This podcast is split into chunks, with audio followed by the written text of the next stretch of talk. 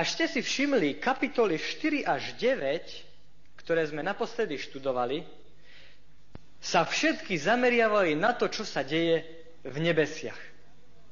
A teraz kapitola 10 nám ukáže, čo sa deje na tejto zemi. Scéna sa mení. Vidíme mohutného, silného aniela, ktorý zostupuje z neba ako Boží posol na túto zem. Ďalej, čo je na tejto kapitole zaujímavé si všimnúť, je, že je to vsúka, vložka do trúbení.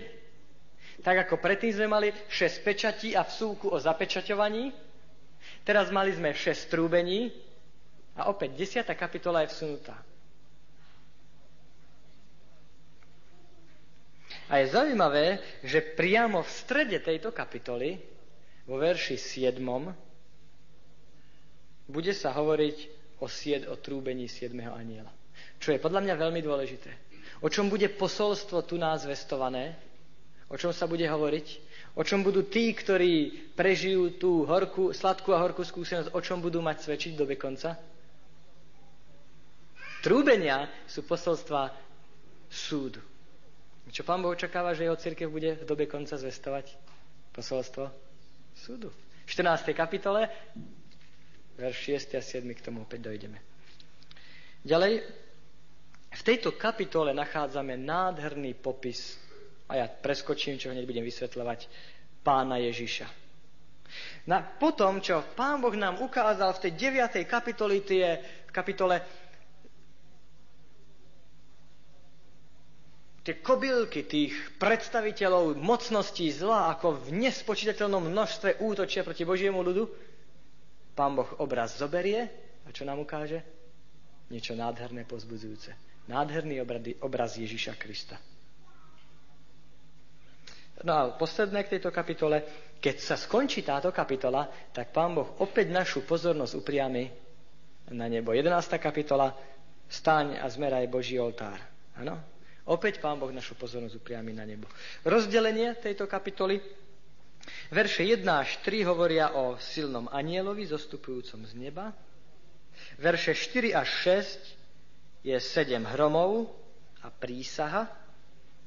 Verš 7 je 7 trúbenie. No a potom verše 8 až 11 hovoria o sladkej alebo horkej, sladkej a horkej skúsenosti.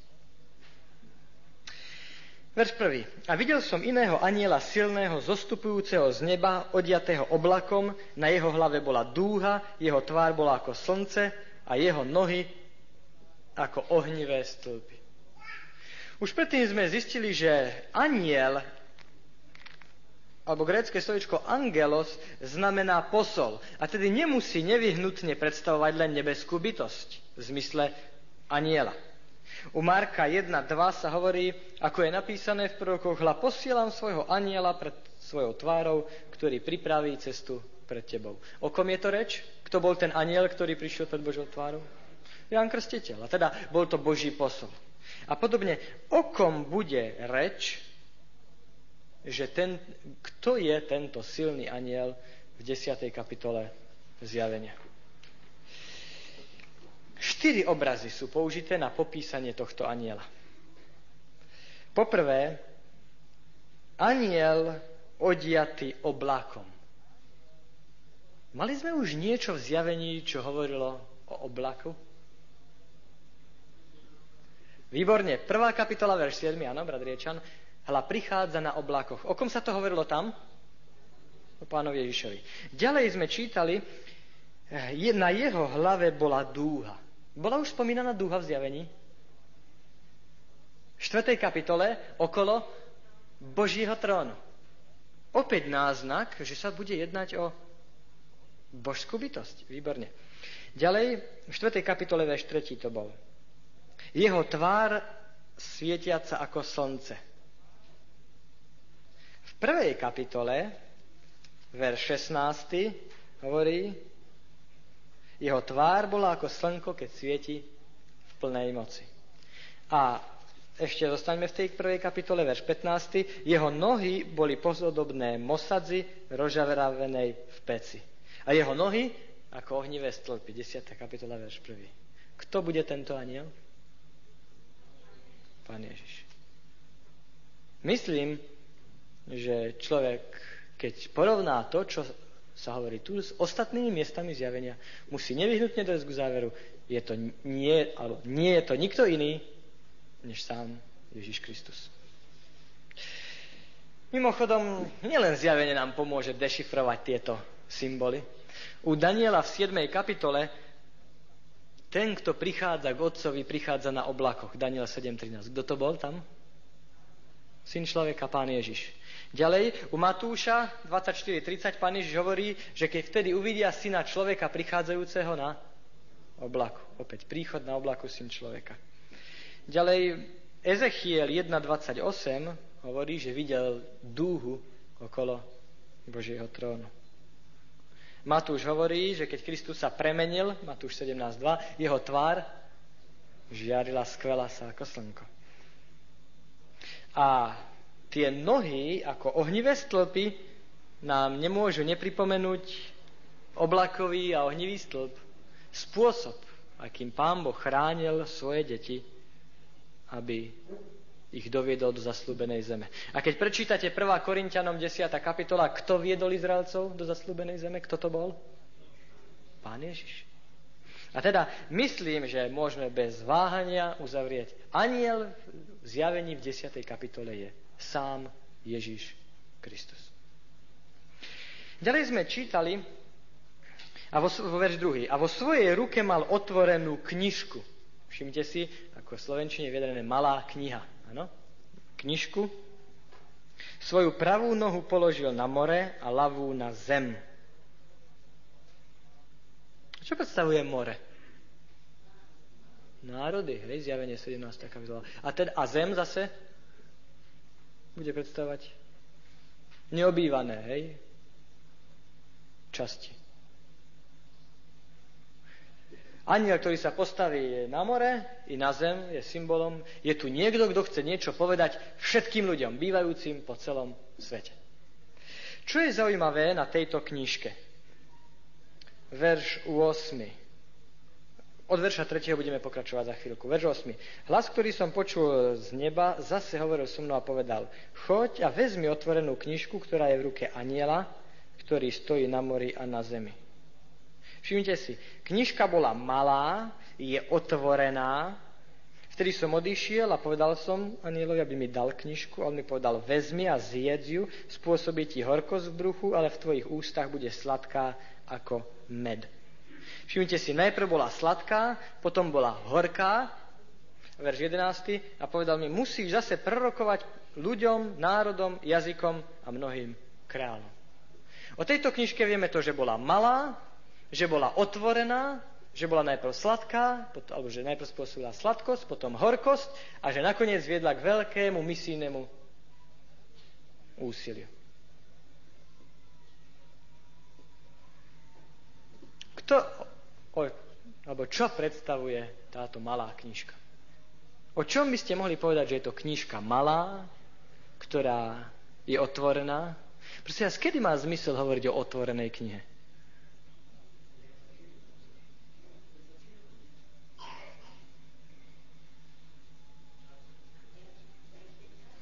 Mhm.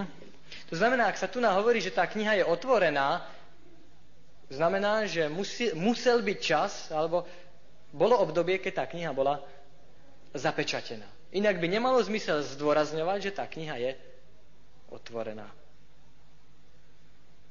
Vieme o niektorej knihe Biblie, že bola kniha zapečatená a potom otvorená, že je to kniha malá. Všimnite si, ani nemusíme ísť na tie ďalšie črty toho, čo tam spomínané, za chvíľku pôjdeme, ale už teraz v knihe zjavenia. Ktorá kniha si bude spomínaná? Pamätáte si na naše prvé stretnutie, keď sme hovorili o zjavení? A ukazovali sme si, ako zjavenie je komentárom k Matúš 24 a Matúš 24 je komentárom a rozšírením knihy Daniela. A teda tá malá knižka, o ktorej tu na je reč, je kniha Daniela. Zoberte si svoju Bibliu, koľko? 10-12 strán? Malá kniha. Najdeme si Daniel 12, 4, 12. kapitola, verš 4. a 9. Prečo to musí byť kniha Daniela? Daniel 12, 4. A ty, Daniel, zavri tie slova a zapečať knihu až do času, keď bude mať byť koniec. Verš 9. A riekol, choď Danielu, lebo slová sú zavreté a zapečatené až do času konca. Keď teda zjavenie v 10. kapitole sa hovorí o otvorenej knihe, je to preto, lebo táto kniha bola zavretá, zapečatená. Žiadna iná kniha písma svätého sa nehodí na popis toho, o čom tu je reč. Jedine kniha Daniela. Vieme už teda, o akú knižku sa jedná v tom verši druhom a pôjdeme ďalej. Verš 3. Skríkol veľkým hlasom, ako keď reve lev. Prosím vás, čo sa muselo vybaviť písmákom, znalcom Biblie? Skríkol veľkým hlasom, ako keď reve lev.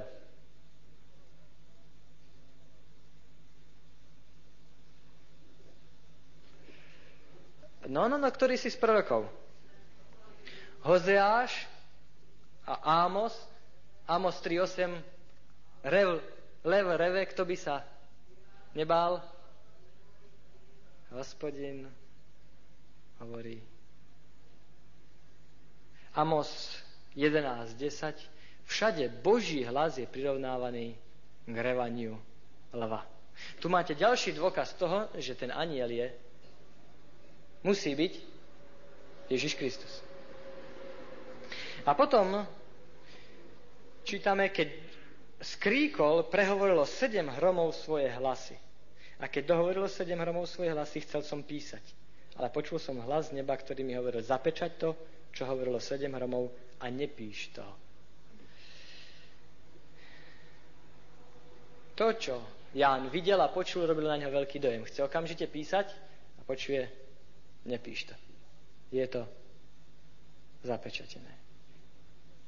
Prosím vás, kto z vás vie, čo hovorilo sedem hromov?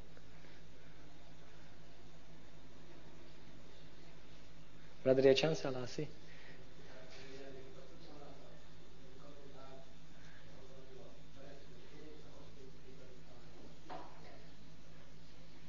Čo poviete na to?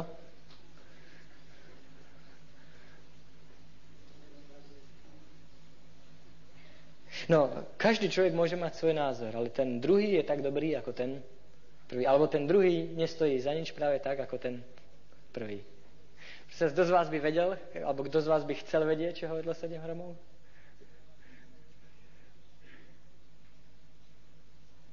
Pán Boh hovorí, podívajte sa, je tu na pre vás čosi dôležité čo si dôležitejší. Ja vám poviem všetko to, čo potrebujete vedieť, aby ste boli pripravení. Keď som sa dneska ráno pýtal, kto z, keby ste len jednu otázku mohli položiť Ježišovi Kristovi, aká by to bola? Kto si tu napovedal, kedy bude druhý príchod? Hej? A ja sa pýtam, a k čomu by vám bola taká informácia? Čo by ste s tým spravili? Ak niekto by povedal, no tak už by som sa začal vážne chystať, to je, sa môže začať aj bez toho.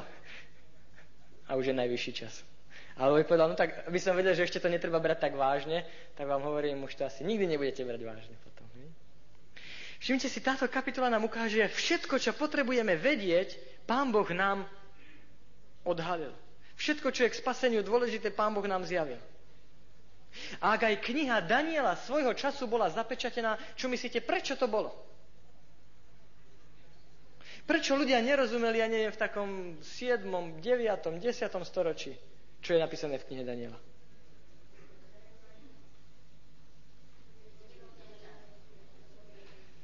No iste nebol ten čas, ale v čom spočíva tá podstata? Tá podstata nie je v tom, že Pán Boh určil čas. Pýtajme sa, prečo určil taký čas?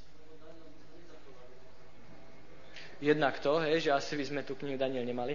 Ale potom, ako by na ľudí pôsobilo žijúcich, ja neviem, v 4., 5., 7., 9. storočí to, keby vedeli, že v roku 1844 ten Kristus vstúpi do nebeskej svetiny.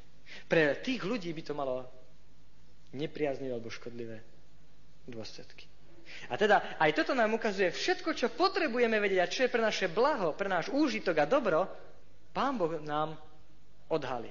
Príde čas, keď aj malá knižočka, ktorá bola zapečatená, bude odhalená. Ján, napíš svojim bratom, že všetko, čo potrebujú vedieť, ja im dám. To, čo je naviac, čo nepotrebujú, čo by im nebolo na nič dobré, Pán Boh nám nedáva. Zjavené veci nám a našim deťom veci tajné Pánu Bohu. 5. Ježišova 29, 29. A potom, verš 6.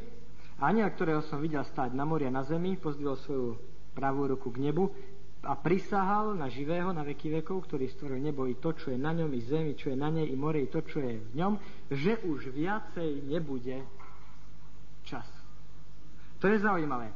Všimnite si, zdvihnutie ruky, forma slávnostnej prísazehy. A hovorí, tu je pravda. Tu je veľmi dôležitá pravda.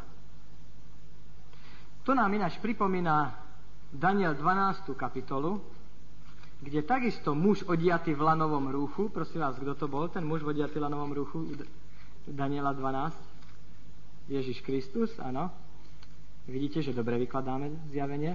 Vo verši 7 hovorí, a počul som hovoriť muža oblečeného v lanovom rúchu, ktorý stál nad vodami rieky, pozdvihol svoju pravicu k nebu a prisahal na živého veky, na veky vekov, že na určený čas dokoná sa Čítame v zjavení v Daniela. Na určený čas bude koniec, v zjavení po určitých storočiach čítame, už nebude času. Proste vás, na čo to chce ukázať? U Daniela, ktorá otázka prechádzala celou knihou? Ktorá otázka bola taká dôležitá otázka? Áno. Až dokedy, pane? 8. kapitola 8.14, centrálny verš Daniela. Je odpoveď na otázku? Dokedy to tak bude? Zjavenie, čo sme čítali v 6. pečati? V pečate duše pod oltárom. Pane, až dokedy? A tu nám máme čas. V knihe Daniela máme určený čas. Ktorý? 2300 prorockých rokov. A potom už nebude žiadny čas. U Daniela tam môžeme čítať o prenasledovaní cirkvy, môžeme tam čítať o dobe konca. A Jánovo proroctvo hovorí o tom istom období. Príde čas, keď už nebude žiadne proroctvo, keď už nebude žiadny odklad. Už nebudeme môcť povedať, no tak ešte tamto sa musí naplniť, ešte tamto, ešte vieme, že aj, aj Kristus nepríde, nie sa kam ponáhľať. Príde čas, ktorý bude znamenať koniec všetkých proroctiev. A kedy ten čas nastal? Daniel 8. kapitola. Proroctvo o 2300 rokov ukazuje až po rok. 1844. To znamená, že táto kapitola, 10. kapitola, nás privádza do roku 1844. To je čas, keď sa splnilo najdlhšie posolstvo Biblie, proroctvo Biblie a aniel hovorí, Ježiš Kristus hovorí, odtiaľ už žiadne proroctvo na dobu konca žiadne časové prosto už nie. No a čo sa dialo potom? Verš 7. Ale v dňoch hlasu 7. aniela, keď bude trúbiť, dokoná sa tajomstvo Božie, tak ako to zvestoval svojim sluhom, prorokom. Všimnite si,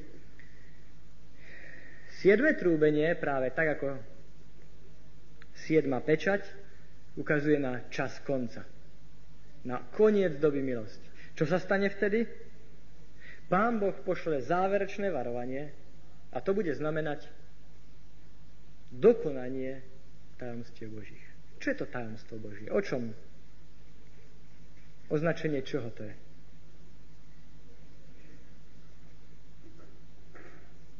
No ako budeme vykladať?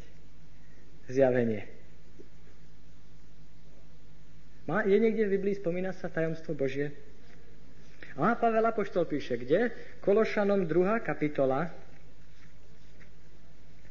Ako, v akej súvislosti Pavel spomína tajomstvo? Prosím? Správcovia tajomstiev Božích, dobre. Kološanom 2.2. Aby boli potešené ich srdcia spojených jedno v láske, a to cieľom všetkého bohatstva plnosti rozumu, cieľom pravého poznania tajomstva Boha a Otca a Krista. Tu na tajomstvo, ktoré Pavel hovorí, sa vzťahuje na čo? V kontexte? Na, po, na Ježiša Krista. Práve poznanie Ježiša Krista je to, je to tajomstvo, ktoré pohania nepoznajú, ale ktoré my vám zvestujeme. Prosím vás, keď my povieme tajomstvo, tak predstavme si niečo, čo sa nesmie vedieť. Alebo čo sa nedá vedieť. Keď sa v tej dobe povedalo tajomstvo, tak to predstavovalo niečo, čo len niektorí vedia. Nie, čo sa nedá vedieť alebo nesmie vedieť, ale čo vedia len niektorí. A ešte Pavel používa slovo tajomstvo v jednej súvislosti. Nie len tajomstvo na Krista, ale aj tajomstvo neprávosti. 2. Tesaloničanom 2.7. Prosím vás, Dokážete vysvetliť, ako vznikol hriech v mysli dokonalého Lucifera v bezhriešnom nebi? Dokážeme to vysvetliť? Nie. Teda, Pán Boh nám ukazuje, tu je niečo, čo vy môžete poznať, čo môžete vedieť, čo musíte vedieť, čo sa musí zvestovať tomuto svetu. Tajomstvo Božie, to znamená príchod Ježiša Krista.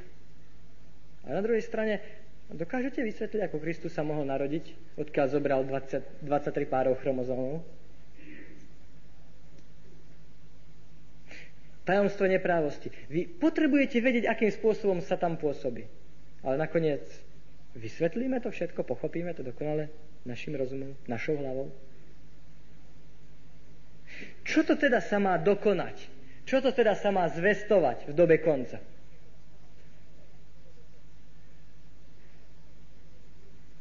Ako by sme to zhrnuli a uzavreli?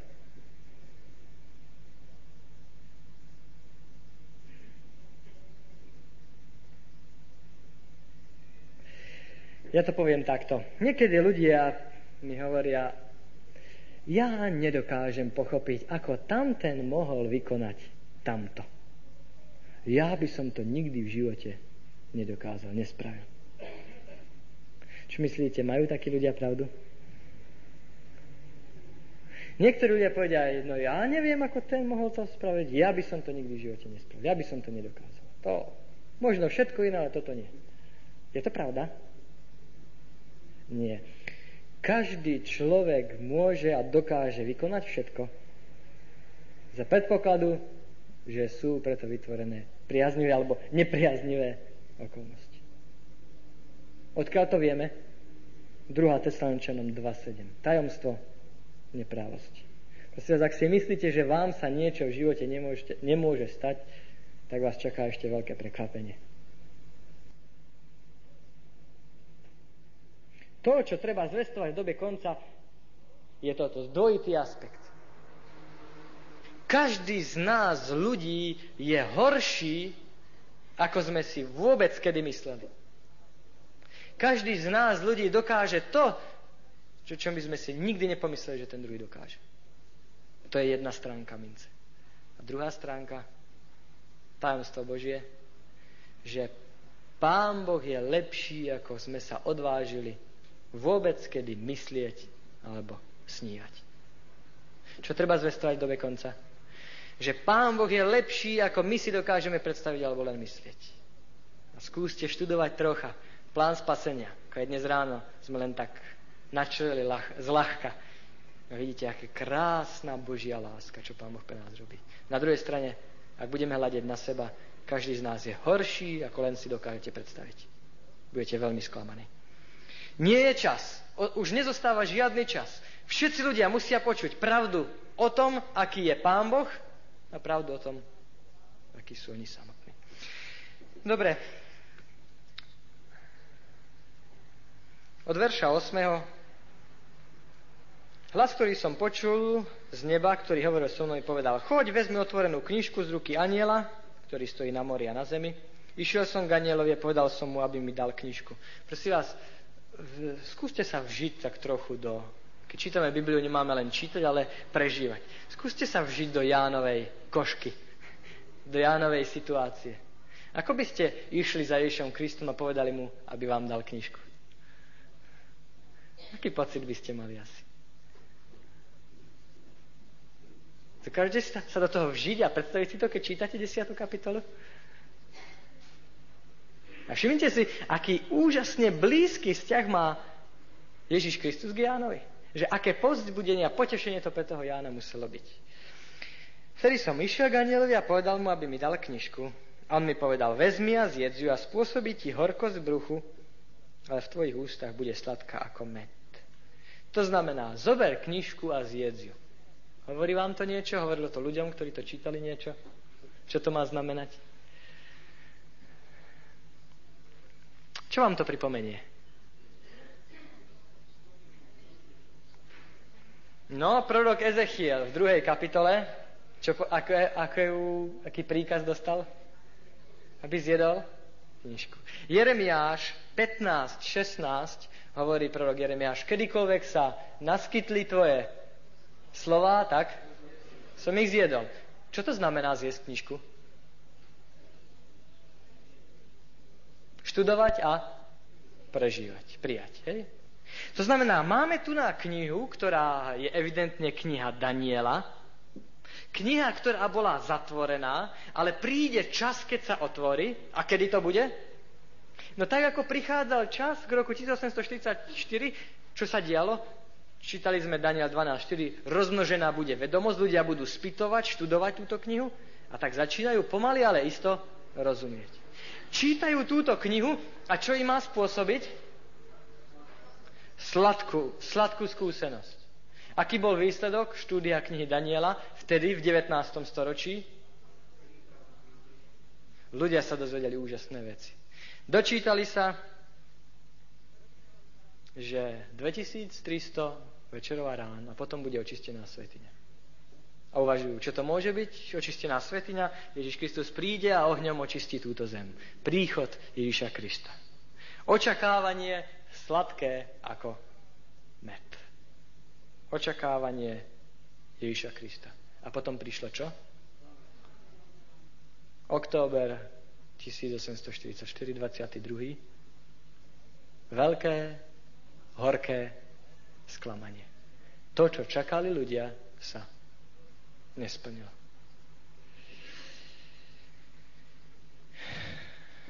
Dokážete si predstaviť, ako sa cítili asi tí ľudia?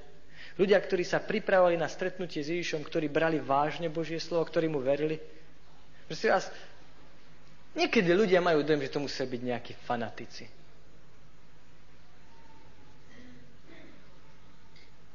Ja som už hovoril, my trpíme na to, že keď čítame Bibliu, že to bereme moc tak technicky, ako nejaký román. Keď ste čítali náboženské časopisy z tej doby a videli tie, tie inzeráty, ktoré ľudia vtedy uverejňovali, raz som čítal v New Ball na fotografické reprodukcii časopisu takýto inzerát v tom časopise.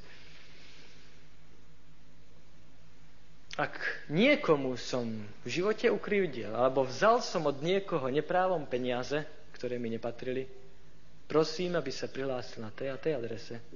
Ja chcem mať svoje svedomie čisté a vysporiadané.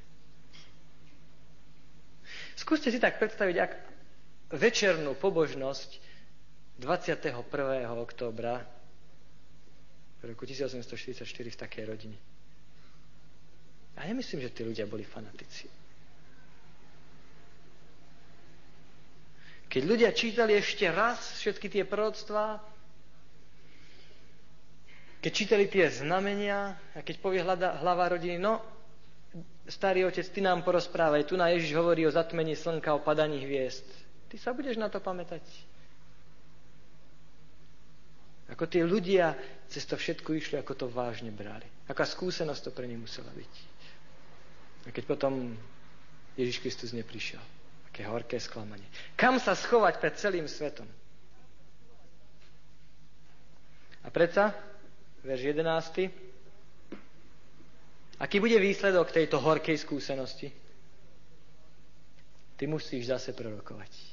ty musíš ďalej hlásať, zvestovať. Hlásať? V ľudských očiach tí ľudia sa zdiskreditovali. Čo ty už môžu povedať? Pán Boh hovorí, nie, ty musíš ďalej zvestovať. Prečo pán Boh hovorí, vy musíte ďalej hlásať?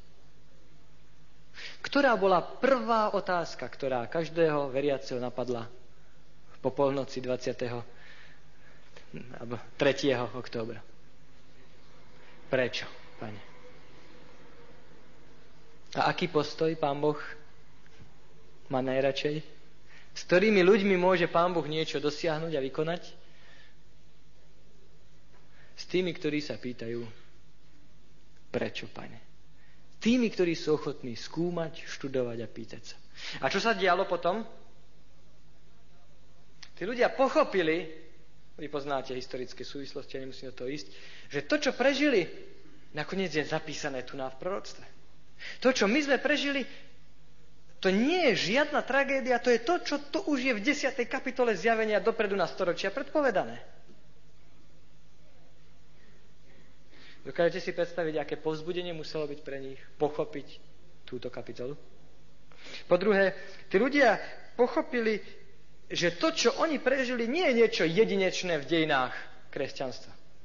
Bola už niekedy v dejinách kresťanstva taká situácia, že ľudia kresťania niečo očakávali a nakoniec to bolo úplne inak, ako si to predstavovali? Bolo? Smrť pána Iša. Oni povedali, a my sme dúfali, že to takto bude a teraz je všetko inak. A k čomu poslúžilo toto sklamanie?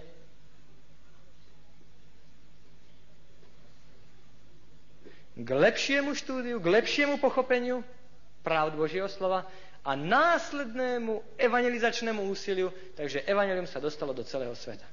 K čomu prospelo toto sklamanie v roku 1844? Že ľudia, ktorí boli ochotní pýtať sa, prečo, pane, pochopili, verš 11, že, e, kapitola 11, verš 1, že kam musí byť zameraný ich pohľad? Na nebeskú svetiňu. Čo pochopili učeníci, keď Kristus stal z mŕtvych? Že aha, on teraz sedí po pravici otcovej. On sa stal našim veľkňazom. Čo pochopili ľudia v roku 1844? Že sklamanie muselo prísť, lebo Ježiš Kristus teraz začína novú fázu služby v nebeskej svetine.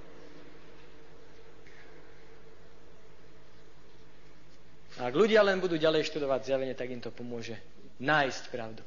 Ľudia, ktorí čítali túto knihu zjavenia, tak pochopili, áno, Pán Boh nám dal niečo, nejaké posolstvo.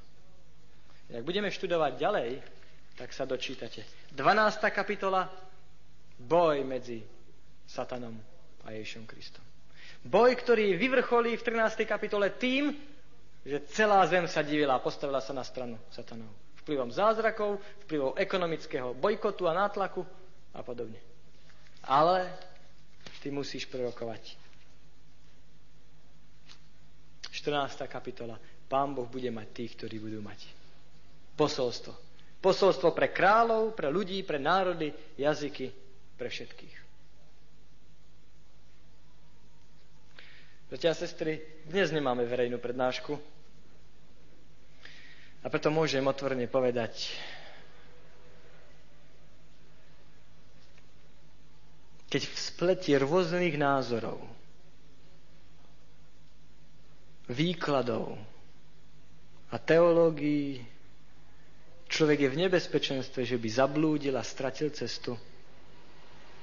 Desiata kapitola zjavenia mne osobne pomáha vidieť, kde Pán Boh nás chce mať.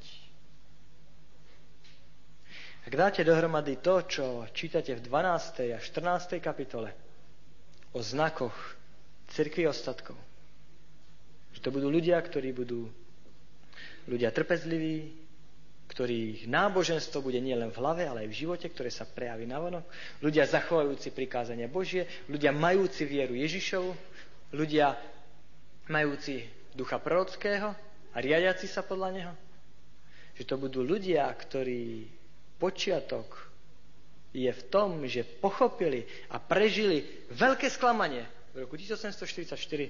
Mám dojem, že to, čo ľudia najčastejšie uvádzajú ako čierny bilak na dejinách tejto cirkvi je pre mňa osobne tým najkrajším dokladom toho, že Pán Boh nám niečo zveril. Že v čase 7. aniela Pán Boh očakáva, že tomuto svetu na niečo ukážeme. Že máme posolstvo pre ľudí. Desiatá kapitola zjavená mi hovorí, Pán Boh nikdy nie je prekvapený, zaskočený. A my, ak budeme v Neho dôverovať, nech by prišlo akékoľvek sklamanie, aj do môjho života. Vy a ja sme neprešli cez veľké sklamanie v roku 1844, ale každý väčšie či menšie sklamania v živote sme mali alebo mať budeme. Ale ak budeme stáť na strane Božej, tak Pán Boh aj naše sklamania obráti na radosť a veľký triumf. Jediné, čo ma trápi, keď čítam 10. kapitolu, je, že ako povedal pán Ježiš v podobenstve, sú ľudia, ktorí povedia, môj pán ešte dlho nepríde. A tak máme sklon byť vlažný, bez záujmu, pocit, máme sklon mať pocit, že ešte máme hodne času na prípravu. Ale 10. kapitola mi hovorí, už viacej času nebude. Ak dnes nebudem brať vážne Božie veci, ak dnes neurobím všetko preto, aby som sa na druhý príchod pripravil, ak to odložím na dobu pozdejšiu, tá doba už v mojom živote nepríde. A preto keď aj toto štúdium 10. kapitoly zjavenia nám poslúži k tomu, že si uvedomíme čas, v ktorom žijeme a aké dôsledky z toho plynú pre nás. Pán Boh nám tomu všetkým pomôže. Amen.